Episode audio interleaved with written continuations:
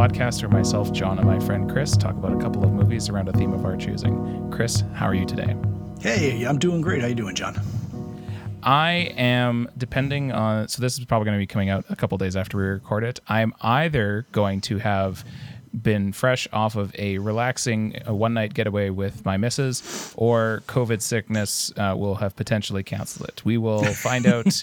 Uh, so when you're hearing this, uh, I will either be in one of two very different states. So you know. Uh, I'm either good or bad, you know. and if this episode is a little loopy, it is because we are not doing this on our normal night. We're doing this a day earlier because tomorrow morning I go for my second vaccination shot. And based on the experience of my wife, based on my experience with my first dose, I am probably not going to be feeling too good over the weekend. So I appreciate the flexibility and schedule, John, as I get vaccinated from the virus and you potentially in 24 to 48 hours may be contracting the virus. It seems like a yes. good trade off from where I'm sitting. I, I, I do think you, can, you kind of have the better end of the deal here. Last year, we did a best of 2019 uh, podcast where we talked about some of our favorite uh, movies of the year. And for uh, this last year for 2020, we decided that uh, there wasn't enough things happening because of the pandemic to uh, to do a whole podcast about. Um, and so we ended up writing some pieces on the website. Uh, but with the Oscars coming up at some point in the future, I actually have no concept of if they've happened already or if they're coming. Up. They are. Uh, so we are recording this on Friday night, April 23rd. I believe they are in two days on Sunday night.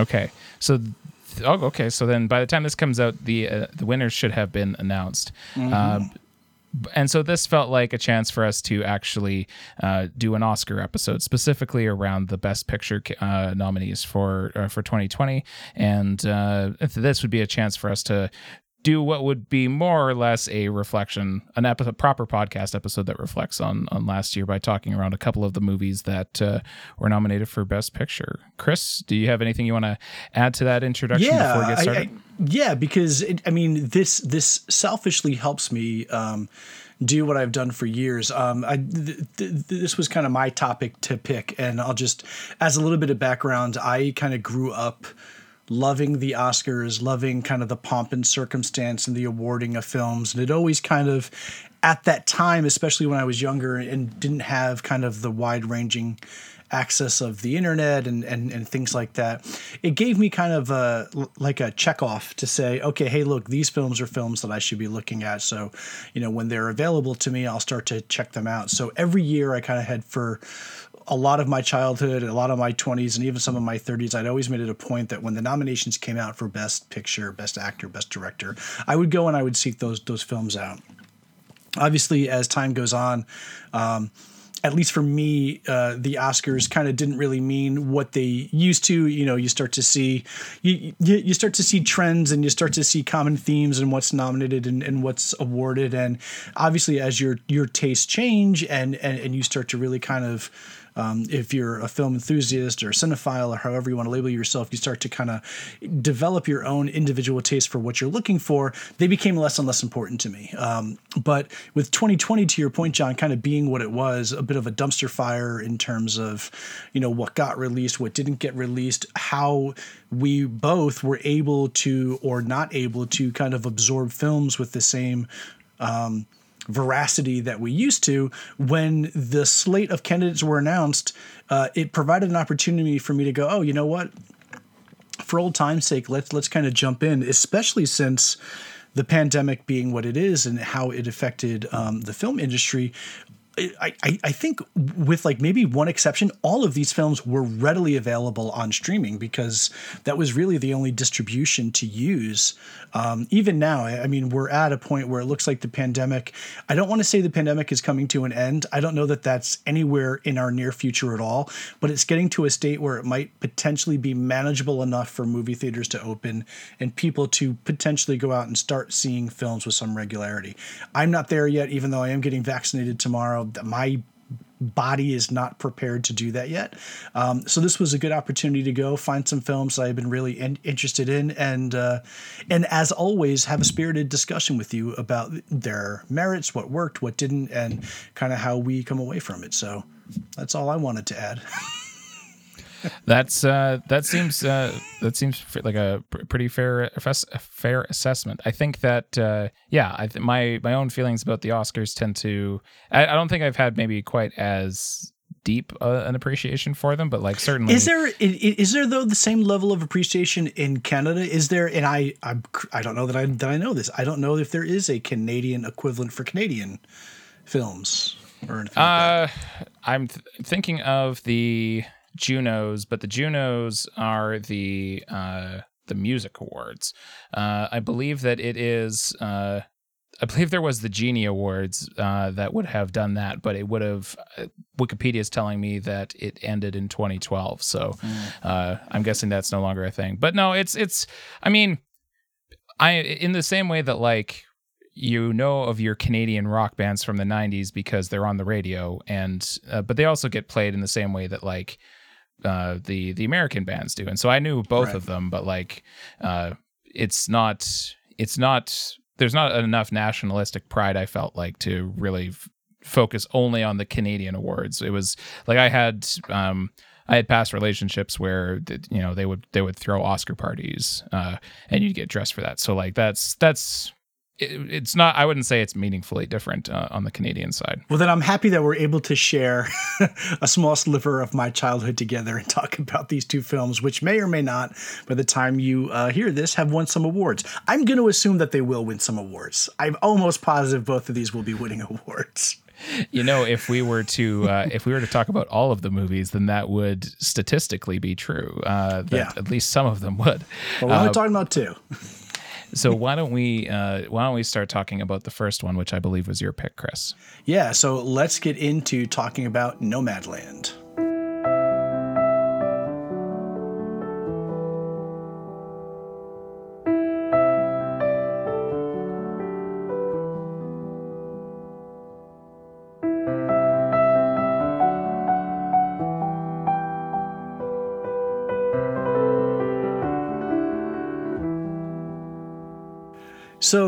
Nomadland, uh, 2020 film, written and directed by Chloe Zhao, uh, Frances McDermott, uh, another stellar performance by her. It's a weird film. It's based on, um, I'm looking this up now, the 2017 book Nomadland Surviving America in the 21st Century by Jessica Bruder, which takes into account. So uh, let me just briefly say what the film is about, and then I'll, I'll I want to talk about how it contrasts to what the book it's based on is about. So the the movie is about this woman Fern, played by Frances McDermott. She um, is one of the final residents of this town called Empire, Nevada. Empire, Nevada was a mining town. It mined gypsum, and there's this uh, beautifully sad title card in the beginning that talks about the fact that um, when the mine dried up, um, the whole town kind of just went to waste, and it was. Um, the the actual entire zip code was erased from the post office. Um, this town had just kind of been abandoned, and Fern, who also in the town had lost her husband, he had died um, a, a, while before.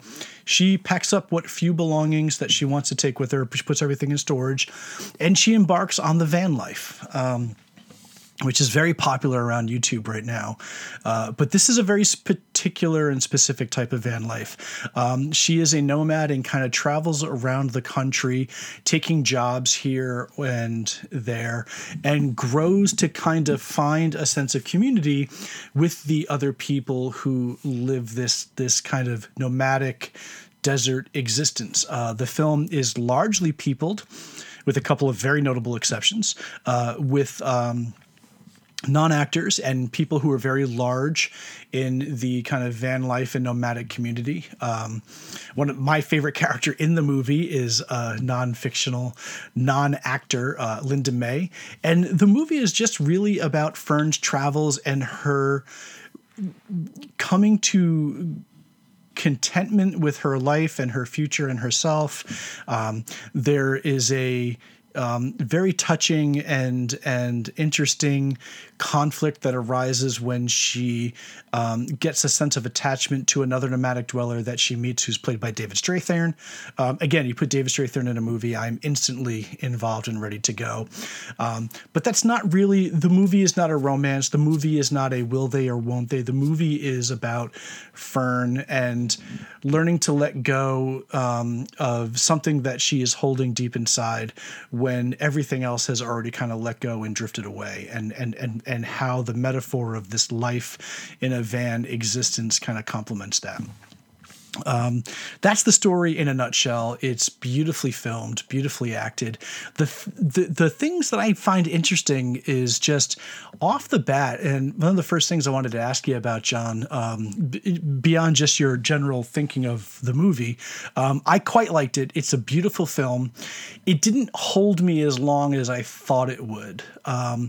But I mean, performances across the board. It, we'll talk about Frances McDermott, I'm sure, and her performance. But the first thing I wanted to talk about is is I was digging into the movie and, and the background and the book specifically. The book is very much about a, what the movie is about in general, and that's the life of these people. But what the movie, re- but, but what the book really focuses on too is um, that this community is very largely made up of older citizens and senior citizens, and how companies and corporations, Amazon plays a big part of this film in some way, and Amazon is a big part of the book as well. How these companies and corporations take advantage of the fact there, there are these older kind of um, looking for that last stretch of their existence you know lives looking for something to do as they travel around um, and they need these jobs to kind of get by they are very transitory. So corporations take advantage of that fact very much. Amazon is um, particularly unscrupulous when it comes to taking advantage of these type of people for their workers. The movie does not does nothing with that and nor do i think it has a right to.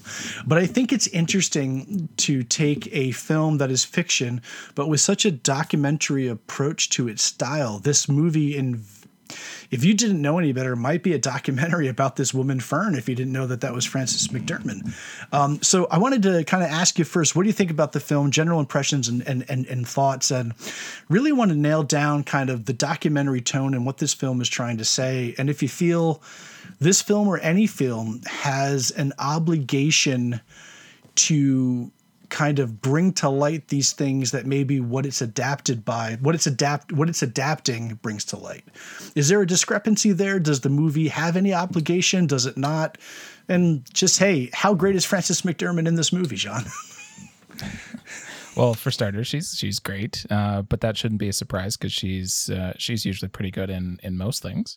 Um, i'd say you know the, the, the amazon thing for me feels interesting because just even on a production level, like for them to I mean, I'm assuming that that was those were actual Amazon locations that they shot in, and that uh, uh, you know there's Amazon stuff that's featured in there prominently, uh, and you would and. if you were paying attention at all to the unionization drives uh, happening in the southern states uh, for some or is the Amazon employees that were trying to get a union going, a union drive going. Uh, you know, the Amazon, uh, especially, or never has had any chill, um, and certainly not uh, recently. Um, and so for for me, where my head goes is around like, what would it take for them to sign off on filming the movie, uh, or allowing the movie to be filmed there? Um, because uh, you're right, I think it does. I, I, mean, I don't know about the book because I haven't read it, but the uh, um, as a place where she can go get seasonal work, it feels like there it, it occupies some place of importance uh, within uh, within the community, within the story that they want to tell. That you know she takes up the occasional gig here and there, and one of those places that she goes to at least a couple of times is is is the Amazon warehouse. And if they're actually filming there, what are the conditions for them to film there, and how are they? How is Amazon frame or what does Amazon allow them to put in the movie in a way that how it frames how they come off? Um, it feels like like I think I don't think it is. I think it's pretty easy to read into uh, to read into what role Amazon would play in a community like this and how it both potentially enables that kind of work, but also, you know, certainly takes advantage of it as well. Um, but and I and I think that but without having to be super like direct and didactic about it. And if for no other and and and and, and this movie feels like a very like it's it's thoughtful and it's deep but it's also very gentle and slow.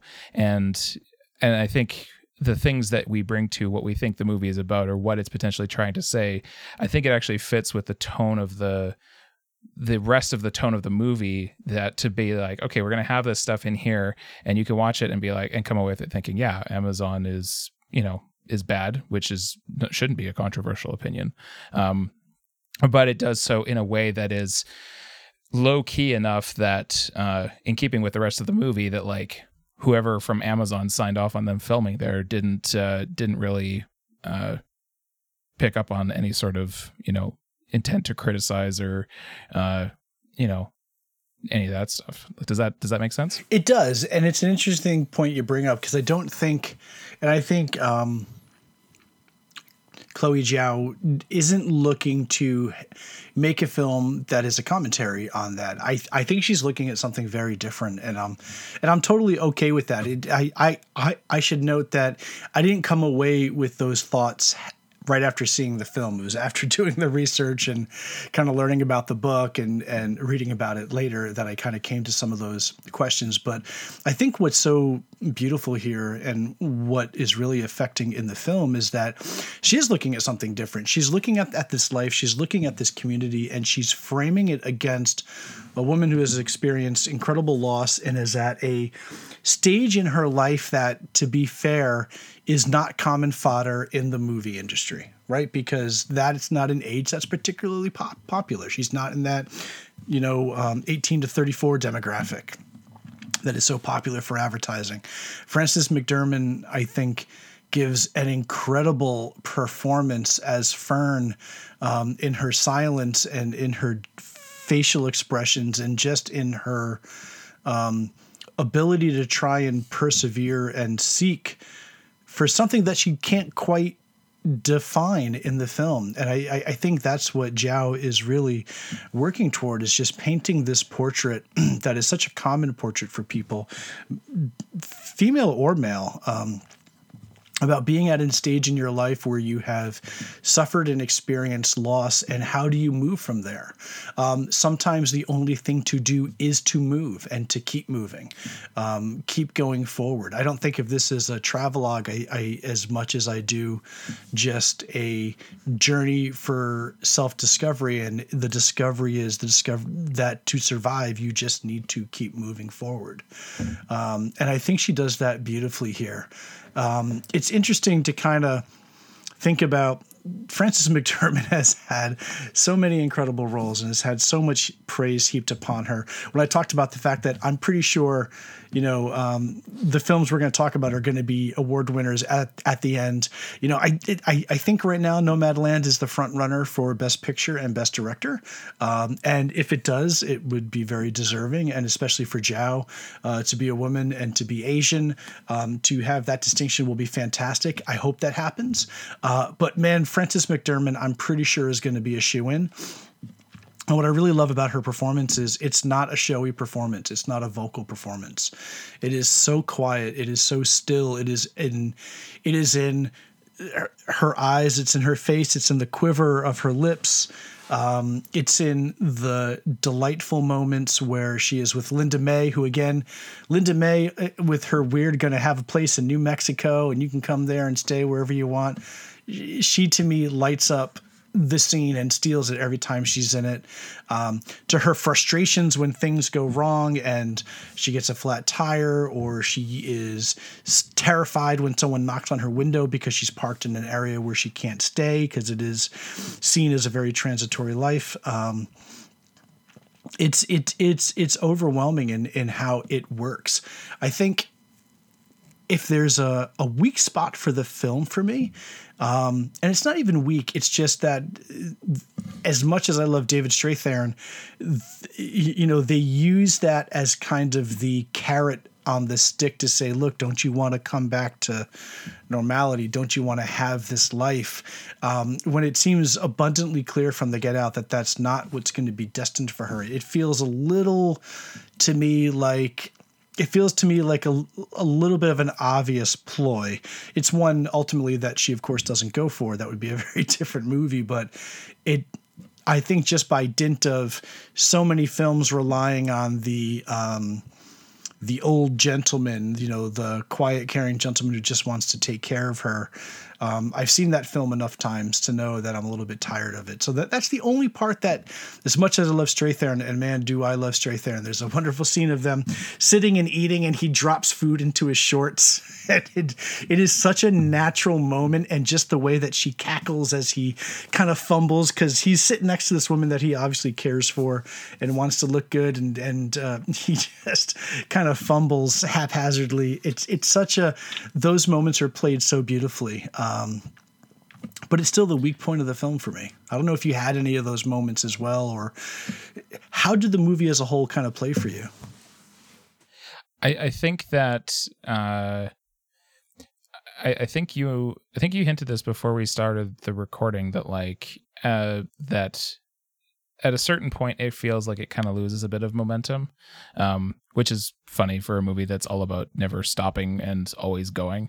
Um, but because it's uh, because of its more like languid pace uh, it's and, and for a movie that ultimately is more about a like her physical journeys never stop. Like there is not a there is not a point at which she reaches her physical destination. Like this is more about like the the journey that she goes on is finally being able to let go of her uh, her old life and her her old husband and uh, her old their her old house um, and all that stuff. Um, but it's in the context of a final shot that's like her still driving. Like she's just this is just going to be her thing. Um, I feel like the the David Strathairn uh, relationship. It feels I, I don't know. I I, I kind of I like it as it's as if as a thing in the movie for her to sort to sort of under to underscore like sort of what she's where she is at.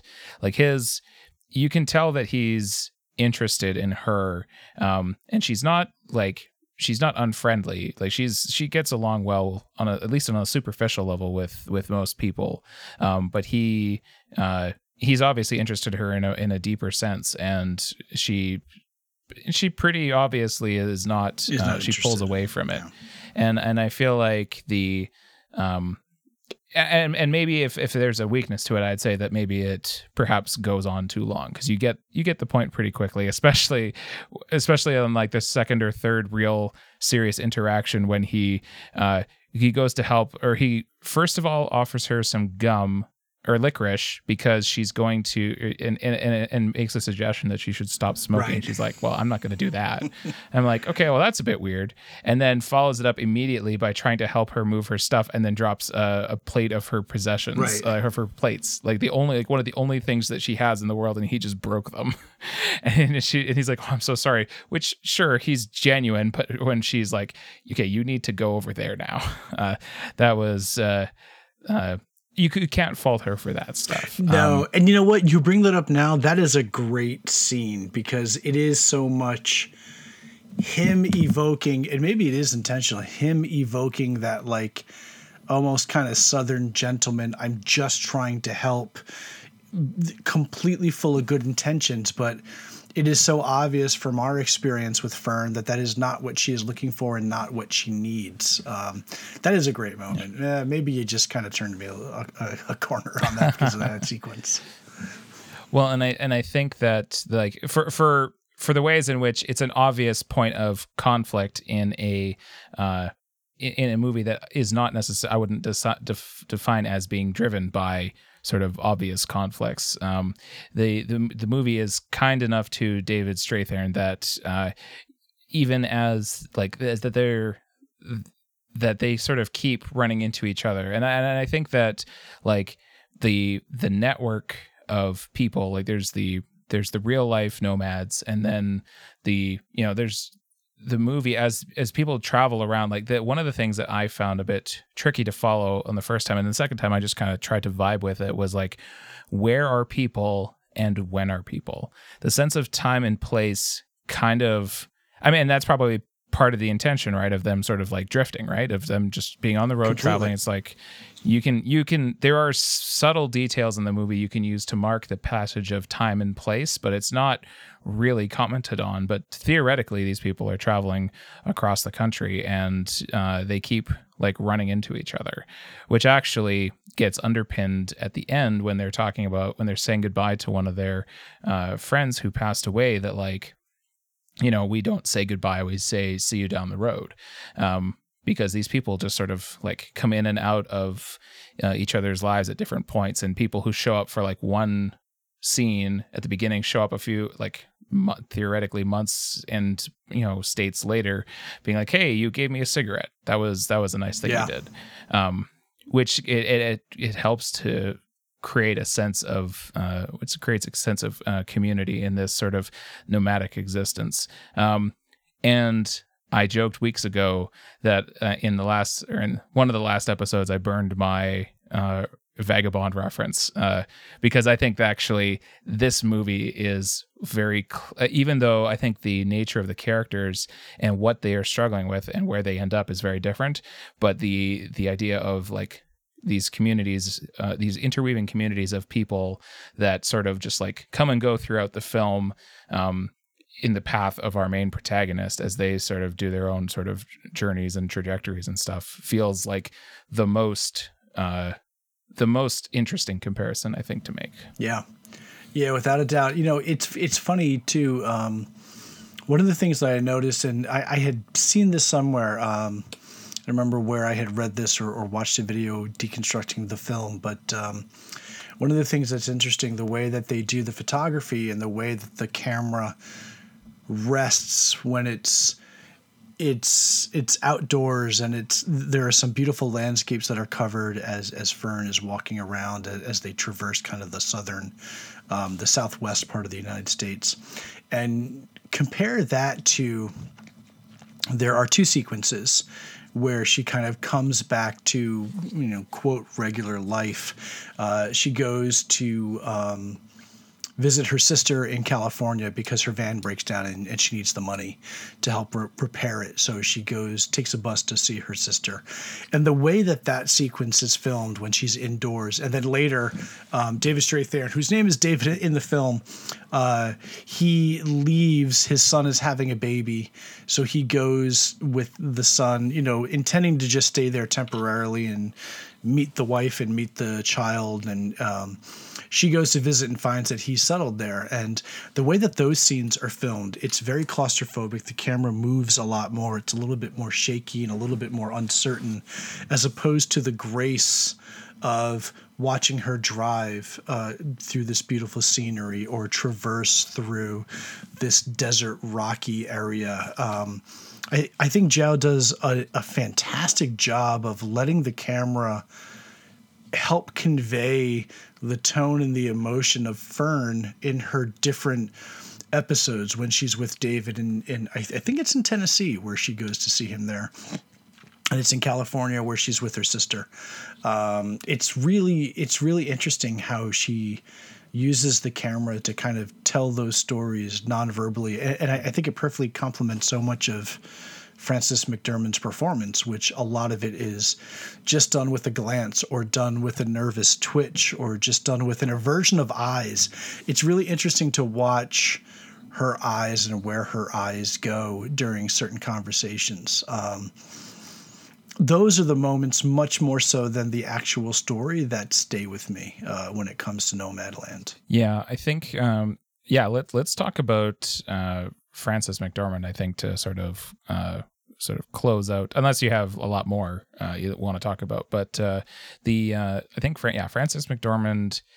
It's interesting to hear you sort of give some context for the book um, because uh, unless I'm wrong about this, I believe that the original one of the original ideas for the film was to have Frances McDormand play like basically play the uh, Linda May, I think it was, hmm. or to do a version of that character, and uh, in more and so if that's true, then it feels like the maybe the original idea was to maybe dramatize uh, the the events of the book specifically, um, and then at a certain point they retooled the idea to have Frances McDormand play a character that's probably closer to herself, um, and and so at that point the movie is not necessarily about dra- dramatizing the events of the book. It's more like let's put Frances McDormand into this community.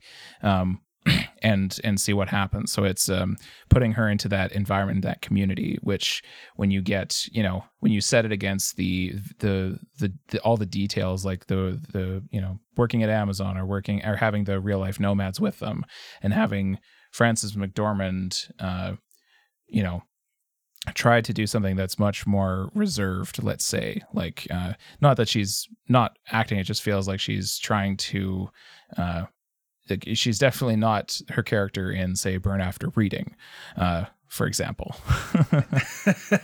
No i agree with you. I think um, it's interesting you bring up i i, I wasn't aware that uh, that was potentially going to be the case with the film. But when you bring up the Amazon sequence, for example, um, and that's kind of where a lot of the documentary feel comes in for me, a lot of it feels like they took McDermott put her in a scenario like with Linda May, because that that's her and Linda May at Amazon talking to people, and it just seems like they're just filming the stories, and it's just much more. Hey, here's my friend Frances.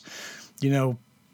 She's going to be working here for a little while, and and you know, as employees do, you get together and you share stories. I think that they start talking about their different tattoos, and they start talking about things, and I I really love the naturalism of those moments. I think they help really balance some of the more narrative heavy pieces of the film. Uh, and you can't do that unless you have someone of McDormand's skill and and ability to read a situation and just flow with the situation. It's definitely not a burn after reading performance or or any of her Coen brother performances, but um, it's just so powerful all all the same. I, I, I find it to be like one of her best performances because of how understated and how much of a conduit of a performance it is as opposed to a force of nature performance like some of her other things have been. Yeah, I think that uh yeah, it's she she definitely drives the movie but without uh but without sort of um standing apart from the environment that is set up for her like she she's fully in the environment it feels like she's fully in the the the, the world of the film uh driving it from within as opposed to like you know drawing extra attention i suppose to to her performance and stuff um and uh, I there is a specific reason why I brought up uh, uh, dropped uh, some Coen references to her previous work. Did you know that there is a specific Coen brothers reference in this movie? I don't know that I do, but if you remind me, maybe I'll remember it. So there is a scene at a restaurant where uh, David's son uh, comes to track him down and says, "Hey, we're gonna have a baby. We want you to come home with us." And I didn't catch this the first time, but the second time I was watching it, I was listening to it on headphones, and you could hear a song playing in the background. Oh no! And it's the song "Tumbling Tumbleweeds," uh, and uh, and my first thought was wait, where do I know that song from? And then I immediately came up with it's in the Big Lebowski. And then two or three Google searches later, turns out Frances McDormand is married to Joel well, Coen. Yes. So I was like, oh, I, I, see. I didn't know oh, that part, know that? but I was like, no. Uh, but I, but as soon as I saw that, I was like, oh, that's that like it I would have assumed that that was a reference anyway, just because she works with the Coen brothers. But then when I saw she was married to one of them, I was like, okay, well, yeah, that's that's that's that that can't be that can't be a She's married to Joel Coen, yes. and they yeah and they and, and and it's and it's quietly playing in the background so it's not obvious. It, it, like like most of the rest of the movie it's not a it's not a big uh brashy thing but I, I i heard it and i was like oh that's that's cute. That's awesome. I did not know that. I want to throw you one more thing um because I had mentioned in the beginning just about kind of my love of the Oscars back in the back in the day, and my growing disillusionment as I kind of started to, you know, kind of pick out themes and trends as to what gets nominated and what wins. So I want to ask uh, you this as we kind of maybe transition into our next film. Does this feel like a traditional Oscar contender to you? I'd I'd say that the the the the gentle style the the gently moving style and pace of it feels um uh more serene it feels more serene I think than most uh uh Oscar when you think of like Oscar bait type movies like it it the when I think of those movies I think of like things that are maybe not brash but like dramatic and important yeah. and you're going to watch these very dramatic important things and this feel this movie feels like it's uh not trying to hit that energy no and i and i love that about if there's if there's a takeaway about this year with the oscars and the film industry in a normal year i don't know that we would have seen this film and definitely our next film be nominated for oscars like they are uh, so if nothing, yeah, I mean, this is definitely, and I know it just um, the time of this recording, uh, the Independent Spirit Awards just happened, and this film did very well, racked up a bunch of awards. This is an indie, you know, this is an Independent Spirit Award film. This is an IFC film. Um, the fact that it it has such a huge push, that it's doing so well, that it's getting all the recognition and the and at the Oscars no less uh, it just makes me really happy. And it's going to make me doubly happy when we talk about our next film. So I think if we're good here with the Nomadland uh, talk, why don't we jump into your pick, John? Absolutely. Let's do it.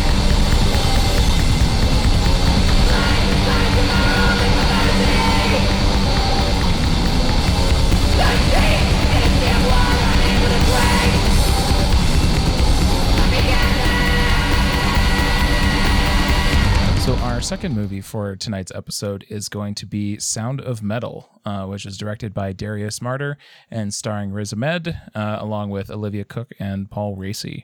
Um, Sound of Metal is a movie that is about a, uh, drummer uh, named Ruben, who is, uh, along with his partner Lou, uh, are a um, heavy metal duo that play under the name of Black Gammon, which, first of all, great name. great name. Love it cannot uh, recommend that name enough and wish that they existed and had real music I could we should to. yeah we um, should say that right off the bat before you even go into the summary this movie makes a metal band that feels more like a metal band than any other movie about metal music I have ever seen.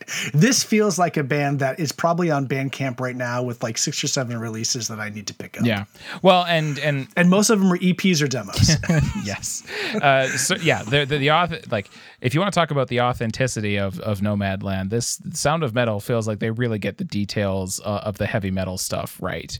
Um, but lest you uh, lest you think that uh, this is a movie about heavy metal, it really while they get the details right, it, really is. It really isn't. No.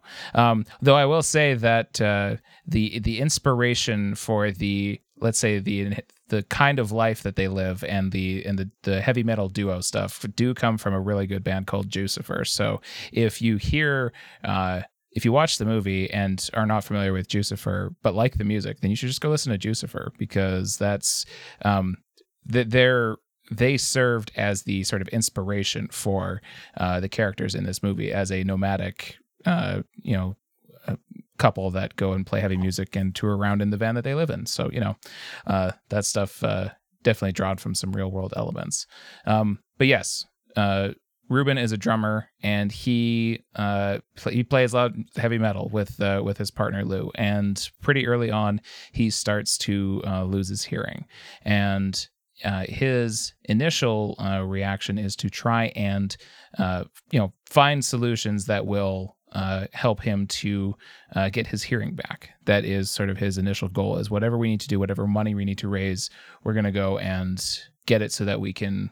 Because the goal is only to just get the hearing back and then keep going on life as normal. Um, but pretty quickly it becomes obvious that uh, he can't do that, and so he goes to spend some time uh, with a community uh, for uh, for deaf people, uh, where he can, uh, and he eventually, you know, he he basically does this on his own under the supervision of Paul Raci, and and Lou sort of has to go basically leave him be alone for a while, and so this movie is largely about. Ruben coming to terms with his loss of hearing and trying to both let go of his old life and to accept the new life. Which, if you want to talk about parallels to uh, our Nomadland, it's not just that they live in a van; it's that they, uh, uh, it's that they're both going through some shit. So uh, they live in a van down by the river. Man, I I was actually just watching that the other day, and I hadn't seen it in years, and it's still good. Turns out. Farley was a genius. He most definitely was. Um, I think that there's really two uh there's really two th- like obvious and wonderful things we need to talk about when it comes to this movie. And why don't we start with the the titular sound uh, of this movie? This is a movie. Um, I, when we talk about the dem getting the details of the the heavy metal stuff right, um, I, I, I think you and I can both vouch to that because uh, of our experience with uh, going to see bands and and, and shows and that and clubs of that sort, and that stuff feels real. Neither of us are hard of hearing, and so we can't. I imagine we can't speak to that particular uh, side of things, but it does like a significant portion of the movie is features a, a whole cast and crew of of people who are hard of hearing, and a lot of the movie happens in sign language, um, and um, and the sound, and, and again, it feels like it's they're trying to get like the details right. Um, and I feel like the one of the crucial details for this movie is the sound design. As Ruben, uh, as Ruben loses his hearing, the you know they turn on a, a, filter uh, on the sound mix and use everything gets quieter and, and bassier and you can't really hear what's going on. And then um and as he's experiencing these things you the audience are also like struggling and straining to hear what's going on because you can't either. And it th- that's not the entire uh that doesn't happen the entire length of the movie. They they very cleverly choose what moments to have exist inside Ruben's head and have what movements happen um, outside of him. So you can hear like when he's drumming, uh, when he's sort of out by himself in his van and he can't hear anything and he can't hear any of the sounds that he's doing. So he just decides to go to his drum set and just beat the shit out of his drums.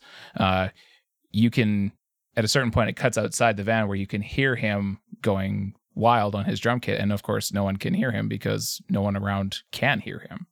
Um, and then uh, later, like I mean, the when he ends up getting his implants to try and restore something approximate to his hearing, uh, the the the implants sound different and it's un, and he finds it unpleasant and the and for us the uh, the audience member it sounds like they ran all of the sounds through like various glitch and uh, filter pedals to make it sound just complete gar- uh, like garbage.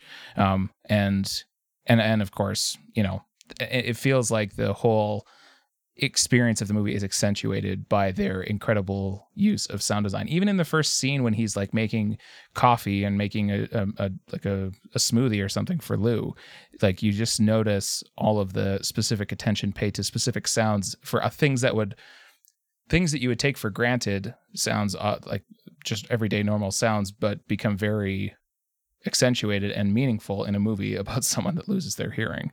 So, Chris, when it comes to the sound, like what what specifically stood out to you?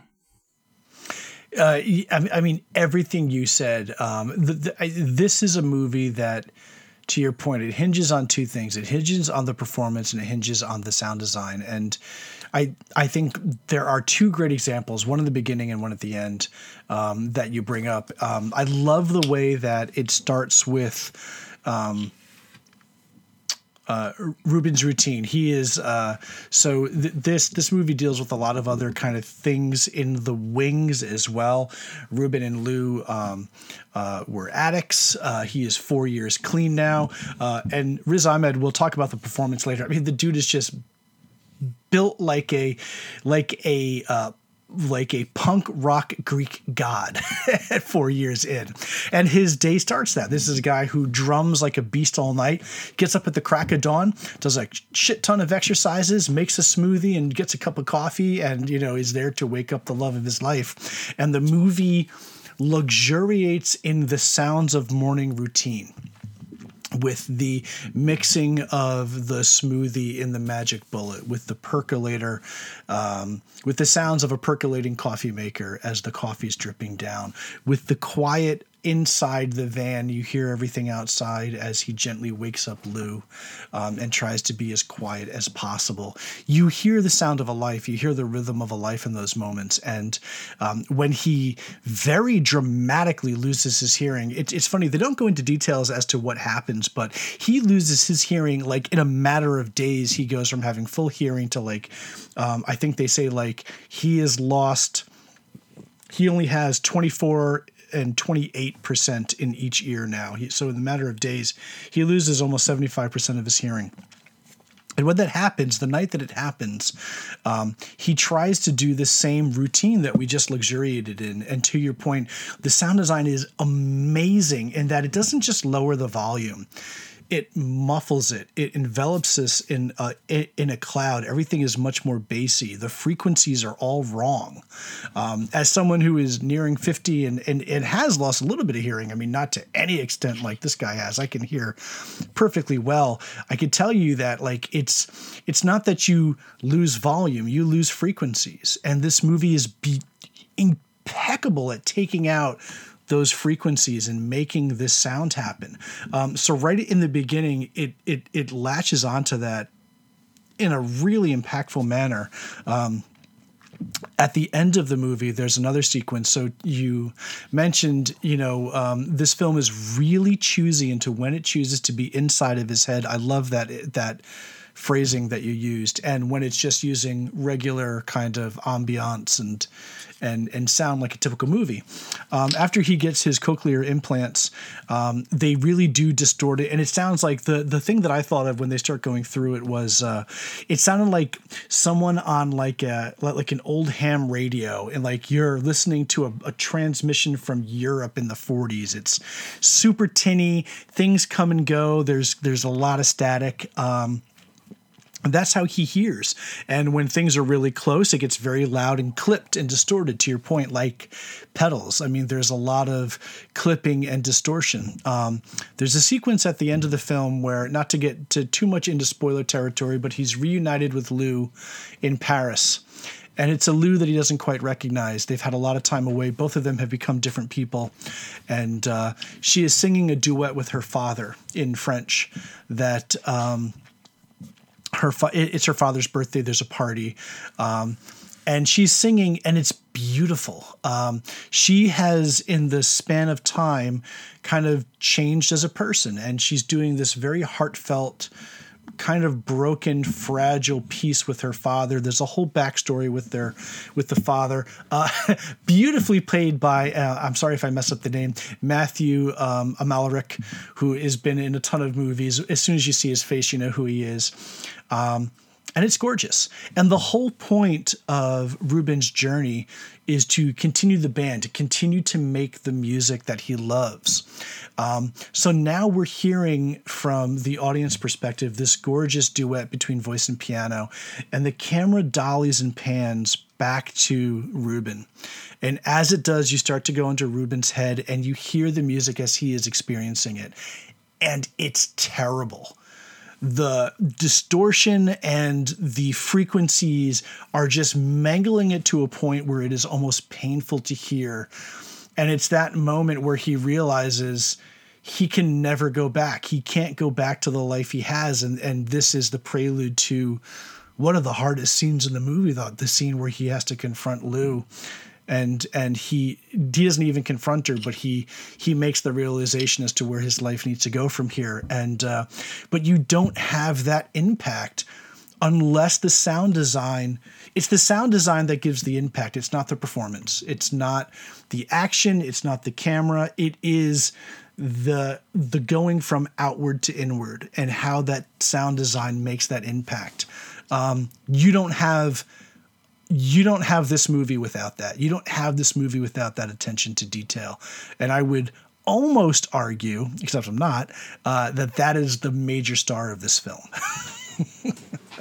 I mean, it, it's certainly like it's certainly a master class in here's why sound is important. I mean, which yeah. shouldn't be like a particularly controversial or even interesting thought, but like, yeah, like that movie. Uh, I remember someone a couple years back posted a video where they took the the big metal scene at the end of the original Star Wars uh, and somehow edited out the the fanfare and just had that scene play out with the sound effect like without well they had they put the sound effects in but they took the score out and the score out yeah, yeah and how just absolutely like awkward and terrible it was uh, because of course the thing that gets you that scene is the is the is the triumphal fanfare um, and this this although this is not that's dealing more in score than necessarily in sound, but it's more or less the same idea, like using the audio component to really um, to really just absolutely hit home like what is happening in the movie and uh, um, helping the performances uh, or accentuating them rather than you know just sort of existing. Yeah. Um. Yeah, I think that, and and, and if we want to talk about like uh, we'll we'll talk about what the last scene in the movie is and like when and its meaning as far as uh for sure when we talk about uh Riz Ahmed, but uh the way that he finally comes to his peace at a moment where he's he's going for a walk and uh, he's going for a walk down the street and hearing all the sounds of you know the the the city around him and then when he finally like takes off the implants for the last t- time and just sits in complete silence and stares at the camera for um, when he finally gets that stillness that he has eluded him the whole movie. Um, it's just like you, it almost makes you want to stand up and clap. It's like that is yeah. a fantastic, just absolutely stunning way to uh, to end a movie. Again, such a great ending. Yeah, specifically uh, specifically off of the the the way that the sound just sort of makes that moment uh, absolutely sing. Um, but yeah, let's let's talk about let's talk about the performances. Riz Ahmed, like that dude's intense, man.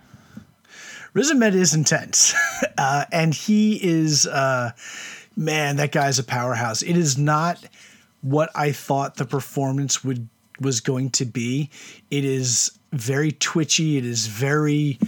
It, it is. I mean, this is a guy who has been clean. He was a heroin addict, been clean for four years. He and and what's interesting, and and we'll talk about this probably a little bit more when we talk about uh, Paul Raci's role, but he is a guy who has supplanted one addiction with another. I, I, I think the film makes that clear.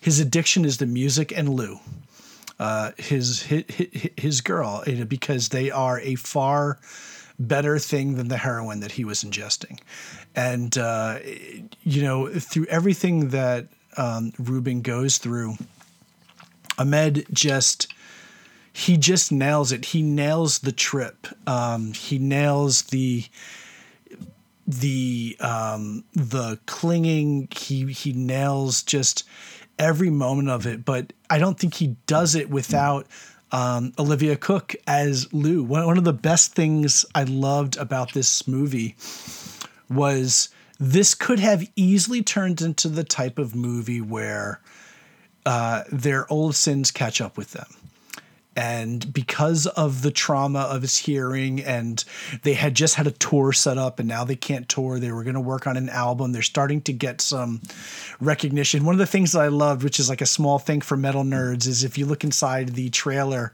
um, they made the cover they made the cover of decibel magazine. There's a decibel magazine cover taped up with them on it. And i just was like that's such a great little nod to the scene. But um, um, this could have easily fallen into tragedy has struck. They go back to the heroin. She starts to be a terrible, like, well, what am I going to do? And I'm going to do this. This movie does not go there. And I think one of the the most heart wrenching scenes of the movie is early on where she does the right thing and she's like, I'm going to leave you. you're going to promise me that you are to get on that goddamn, you know, van and you going to drive back to that deaf community center and you're to get help because that's what you need. That's what's important. Not the band, not the music, not our love. It's you getting better. You know, if we love each other, that's what we do, basically. I mean, that's not said in those words. It's all in the performance of Lou just pushing him away and forcing him to kind of go through that withdrawal and, and say, no, you need to do this. Um, the performances across the board are just fantastic here. Um, to the point where if I had a complaint, it's funny, I had a complaint and then the complaint kind of went away because I loved the as soon as the movie was over, I'm like, oh, this movie was great. This might be my favorite movie of the year. And then I kind of took a step back. I'm like, you need to be a little bit more critical, Chris. You're going to talk about this on the podcast. There has to be some faults. And like my my first fault was, well, you know what? There's not a lot of conflict for him. Everything happens is good to him. Um, his girlfriend, even though kind of the end is what the end is, and we can talk about that, his girlfriend Lou does the right thing. She doesn't cling. She is like, oh, baby, we'll figure it out. And then something melodramatic or typical happens. She pushes him away and says, you need to go get help. Um, when he goes to the deaf community, I mean, he has maybe one weird little instance where he doesn't like fit in, but it's almost seamless. Where like 10 minutes later, they're like, You've made a huge difference to all these people, Ruben. You've just become an amazing person. And I want you to work here with us. And I was like, Really? There was no conflict? This guy who's like a twitchy heroin addict who literally just became deaf and doesn't know sign language, we're not going to show any conflict to get him to the road to where he earns that you've been a huge help to everybody but no, I mean, so that was going to be my complaint. But the more I thought about it, this movie is so delicate in how it just kind of takes these little moments and doesn't dwell on those things. I'm sure those things have happened, but it instead decides to dwell on the small moments of connection that build into the offer that Paul Raci, as, as, as Joe says, "Hey, you've really made a difference to these people. I'd like to offer you a chance to stay on here." It's the designing of a pornographic tattoo for uh, one of his friends at the community. It's the um, being forced to sit and learn sign language with a bunch of little kids and connecting with the one child who seemed to be borderline spectrum and having trouble and how he connects with him through drumming. Um, it's his it's his you know eventual victory as he does a sign language alphabet race with another kid and finally wins. They choose to that was such a great moment. I love that it, moment. it, you know, and it's the contextualization of the first dinner scene where everyone is talking and you don't hear anything, but they're all talking and you just hear the thumping and the clattering of dishes as he just sits there and doesn't know what to do. And then maybe 20 minutes later, there's another dinner where he's fully integrated and they're all doing the same thing and they're all signing and thumping and having this in depth conversation with no sound. Again, the sound design is is the champion of the film but it just it's the champion of the film because it bolsters these beautiful moments. Um, and I can't find fault. And I, I don't know that another actor would have pulled off the intense vulnerability, the intense passion that Ahmed does in this role. I mean, he is. I've I've seen quite a few films. Um, I haven't seen every best actor performance, but dear God, his performance is one that in any other year of regular film distribution, he I don't know that he would be nominated. And I love the fact that this film was able to get such a voice and such traction that he's now, you know, a best actor nominee at the Oscars. There's there's something I wanted to circle back to that you were talking about earlier where it does feel like this movie like there's a version of this movie that could be tropey and cliched and just the absolute there's uh, an oscar bait ver- version of this movie and it probably stars sandra bullock. I love sandra bullock but it probably stars sandra bullock. Eat that um, sandra bullock i guess. Uh, but but I, but yeah i think one of the things i like about this movie like yes like he the, the the tendency for him to or when he at, at the beginning when he has his big outburst and gets super violent with whatever machinery or equipment he was using he's just absolutely tearing it to pieces. Like this this seems to be foreshadowing some potential like abuse situations uh, um, some domestic abuse between him and lou. And she and although he doesn't turn his anger towards her she you're right she does make the right call which is like you know we we need to big picture here the most important thing is you being healthy and uh, you need to be you you can't do that with us doing the stuff that we're doing now so you're going to go and i'm going to leave. Again not using those words but that's the idea. And uh, as the and what I like about the movie is that when he, although he has that moment and you're worried that like this is what he's going to go, it doesn't actually go down what would be an obvious path for someone who, um, like he has, he has his if, if we're talking about his the his addiction being um, his old life, um, the music and the routine and uh, and Lou, he does have his relapse moment where he you know sells stuff to to pay for the cochlear implants, um, but that that that moment of reckoning is incredibly gentle and and and heartbreaking uh, because basically once uh, uh, once Paul, uh, once Joe finds out, uh, he you know he wishes him well. He's like he he has a quiet conversation that's that's achingly sad, but and and he and he and he tells him that like like he he tells him like I these these people are not don't see being deaf as a disability. Like they don't like this is not a thing that they're trying to fix. This is people being in this community is about trying to you know fix your fix your head, not fix your ears. And uh, by and his, and by Ruben staying in the community uh, as this testament to someone who tried to fix a problem that is not meant to be that is not a problem to be fixed.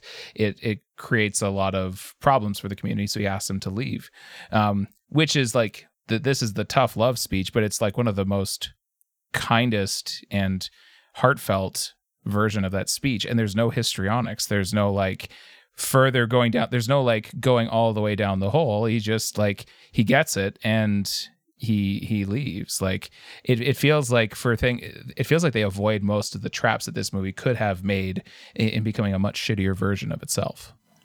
And let's let's let's stop here and clearly indicate this is the moment we are going to talk about Paul Raci as Joe. Yeah. because if there's another performance that is equally as good as Riz Ahmed's um, as Ruben, it's Paul Raci as Joe.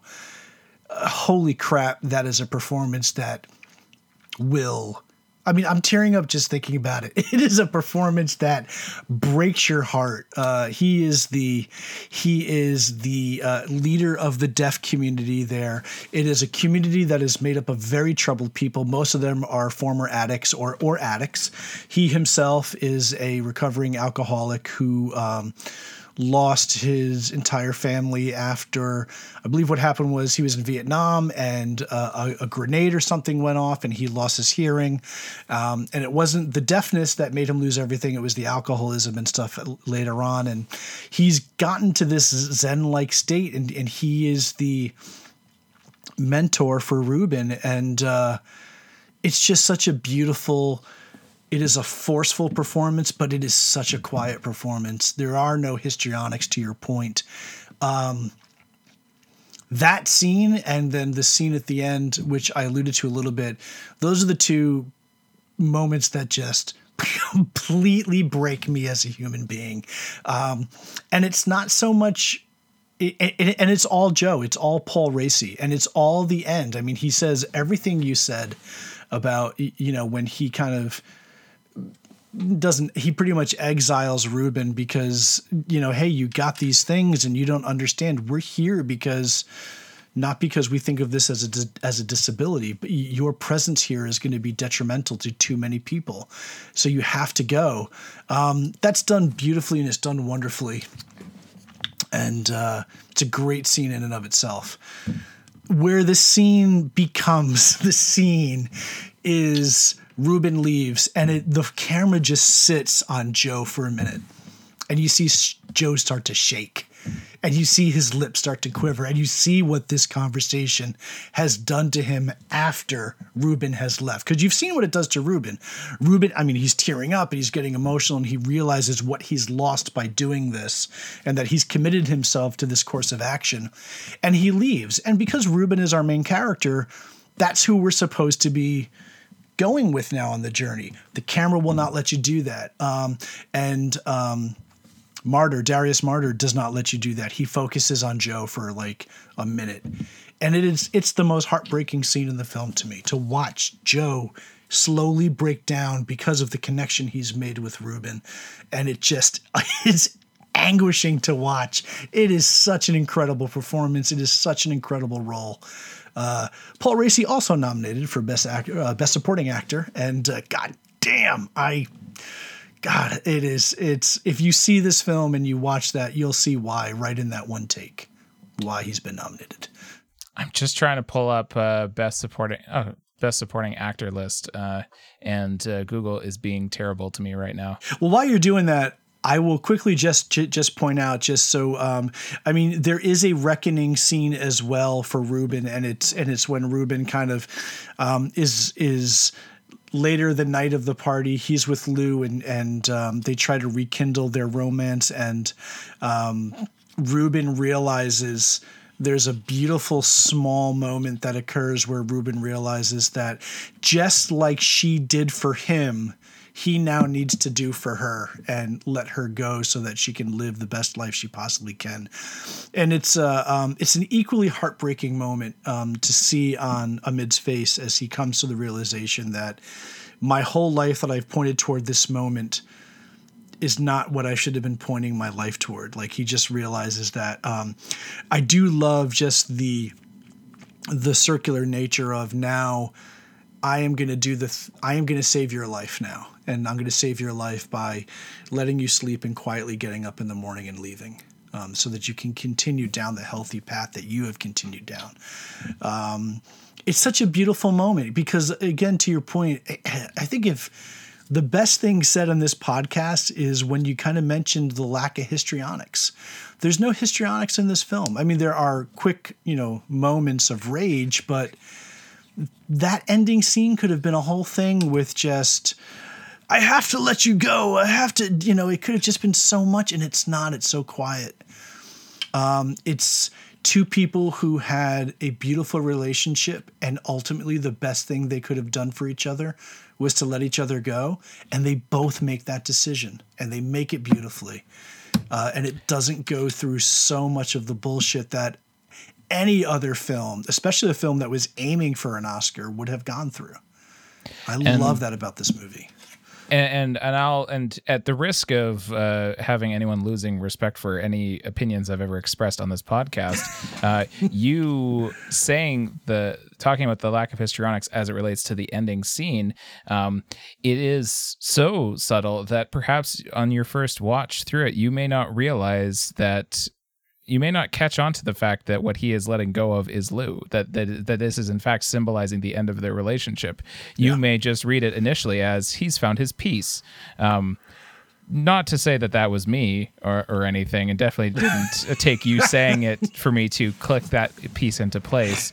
Um, but that's just, uh, I think let let's say that it's uh, a testament to how uh, effective the movie is at uh, at not sort of having to under having to like obviously underline its points. So let's move on to our final segment for the evening, which is our film recommendation segment. Chris, what do you have for us today? As of right now, the only other Best Picture nominee that I have kind of in the uh, short term memory of my brain, we've actually been, I've actually been doing a lot of watching of. Uh, films for our next episode, which we'll preview at the end of this. Um, so, my recommendation is going to be Mank, the latest film from David Fincher. It is exclusive to Netflix. It is also, um, I believe, nominated for Best Director, Best Picture, I think Best Actor um, for Gary Oldman as Herman Mankiewicz. Is this is the story of Herman Mankiewicz? I may have said Herman. It's Herman. Um, It's late, and it's, uh, it's it's late. It's almost midnight at this point. Uh, and the writing of Citizen Kane, which is uh, arguably one of the greatest films of all time. It's not arguably to me because it is one of my favorite films of all time. Um, and the thing about the movie. Um, I'll be honest. Uh, I I enjoyed the movie immensely. I would not even put it in the same league right now as Nomadland or Sound of Metal, but it does some really interesting things. So the movie is kind of a little bit about um, Mankiewicz and and and the the episodes and issues that prompted him to uh, write what he wrote for Citizen Kane. It doesn't get into the real kind of controversy and history of uh, who actually wrote Citizen Kane. Was it Mankiewicz on its own? How much of a hand did Orson Welles have in it? I mean, that becomes a part of it at the end because this is based on on real life and it's based on the event of. Um, there was an agreement that Herman Mankiewicz was going to write it, but wasn't going to get script credit. At the last minute, he asked for script credit and got it, so had to share the Academy Award for uh, Best Original Screenplay with Welles. And then, famously, when uh, given his kind of speech, he said uh, how he made a an allusion to the fact that uh, well Welles wasn't in the in the room when I wrote it. That was famously the take of Pauline Kael. It, it has since been vigorously refuted. Um, Welles had a huge hand to play in not only the story but the rewrites and, and, and the finished script. All that is neither here nor there. What this film really does that I really enjoy is it takes the tone and feel of those 40s films. There are beautiful wipes and dissolves, and it uses a lot of the tricks that Citizen Kane is known for: deep focus and and uh, these kind of beautiful um, camera movements and uh, things like that. But it doesn't do it to replicate the feel. It doesn't do it to replicate a 40s film, even though it pops like a 40s film. Uh, the dialogue pops, the the camera angles pop. It really does it to kind of comment on Hollywood and to draw a parallel to Hollywood in the 40s to Hollywood of today. It is I think, if nothing, a lot of people have talked about this as kind of a love letter to the movies of the 40s. I think this is actually just the opposite. It's a scathing indictment of how shitty the Hollywood industry was back then and kind of what it did to people and how it treated people. Um, but it does that in a way that, especially for Fincher, is really kind of light and entertaining. It's not super heavy. Uh, there's no like horrific moments. Um, Gary Oldman is a freaking delight. I mean, the, that dude can carry off some one-liners. Um, I've had to. I will not say why, but I have watched uh, his uh, another film of his at least twice now in the last week to prep for our next episode. I'll just say that I'm, I'm very much in the bag for Gary Oldman. Uh, he's great in this film. Uh, is it Fincher's best film? No, but it's really interesting and it's a lot of fun and it makes you want to go and watch Citizen Kane one more time if you're a film nerd like me. So for that, I'm happy that I saw it. That's what I got, John. Uh, everything else has just been quick TV shows and stuff that we can't quite talk about yet. well, and and and I uh, yeah of, of, the other best picture nominees the only one i've managed to see so far is is mank um, but the one uh, recently movies that i have been watching are uh, it's a it's a short number of movies but the films of elaine may um, Specifically, I'm a, I'm a fan of the Blank Check podcast, and they uh, during the month of April have been covering Elaine May's four movies.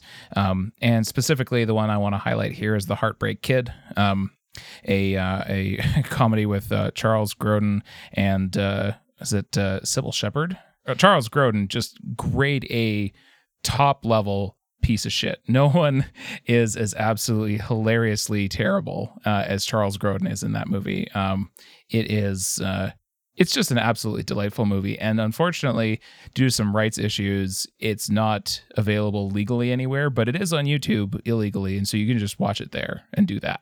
Uh, Chris, it's always a fun time getting to chat with you. And uh, um, I hope that uh, you're doing well. I hope the shot for you uh, will have already been a success by the time that uh, people are hearing this, and that you're uh, you've done your day or two off uh, to recover and uh, take care of yourself, my friend. Same to you, sir. Um, I don't know that we have anything to plug right now. Um, I think last month you plugged your uh, cassette just came out. Uh, I don't think we're really doing anything big right now. I don't have anything big going on, but I, I will say, just as kind of a precursor, uh, we are going to have a guest next month, so it's probably going to be an extra long episode as we talk about monster movies. So uh, that'll be coming up. Uh, we've got some real interesting choices. Um, when John told me his, I was like, "Oh, that's awesome," because I was thinking of that one. And when I told him mine, he's like, "Oh, good," because I love that movie. So uh, uh, we'll have a fun time with our special guest talking about things that go bump in the night next time. So until then hope everyone stays safe. Hope everyone stays well. And uh, as always, John, thanks for uh, a great conversation. Of course. Take care, everyone.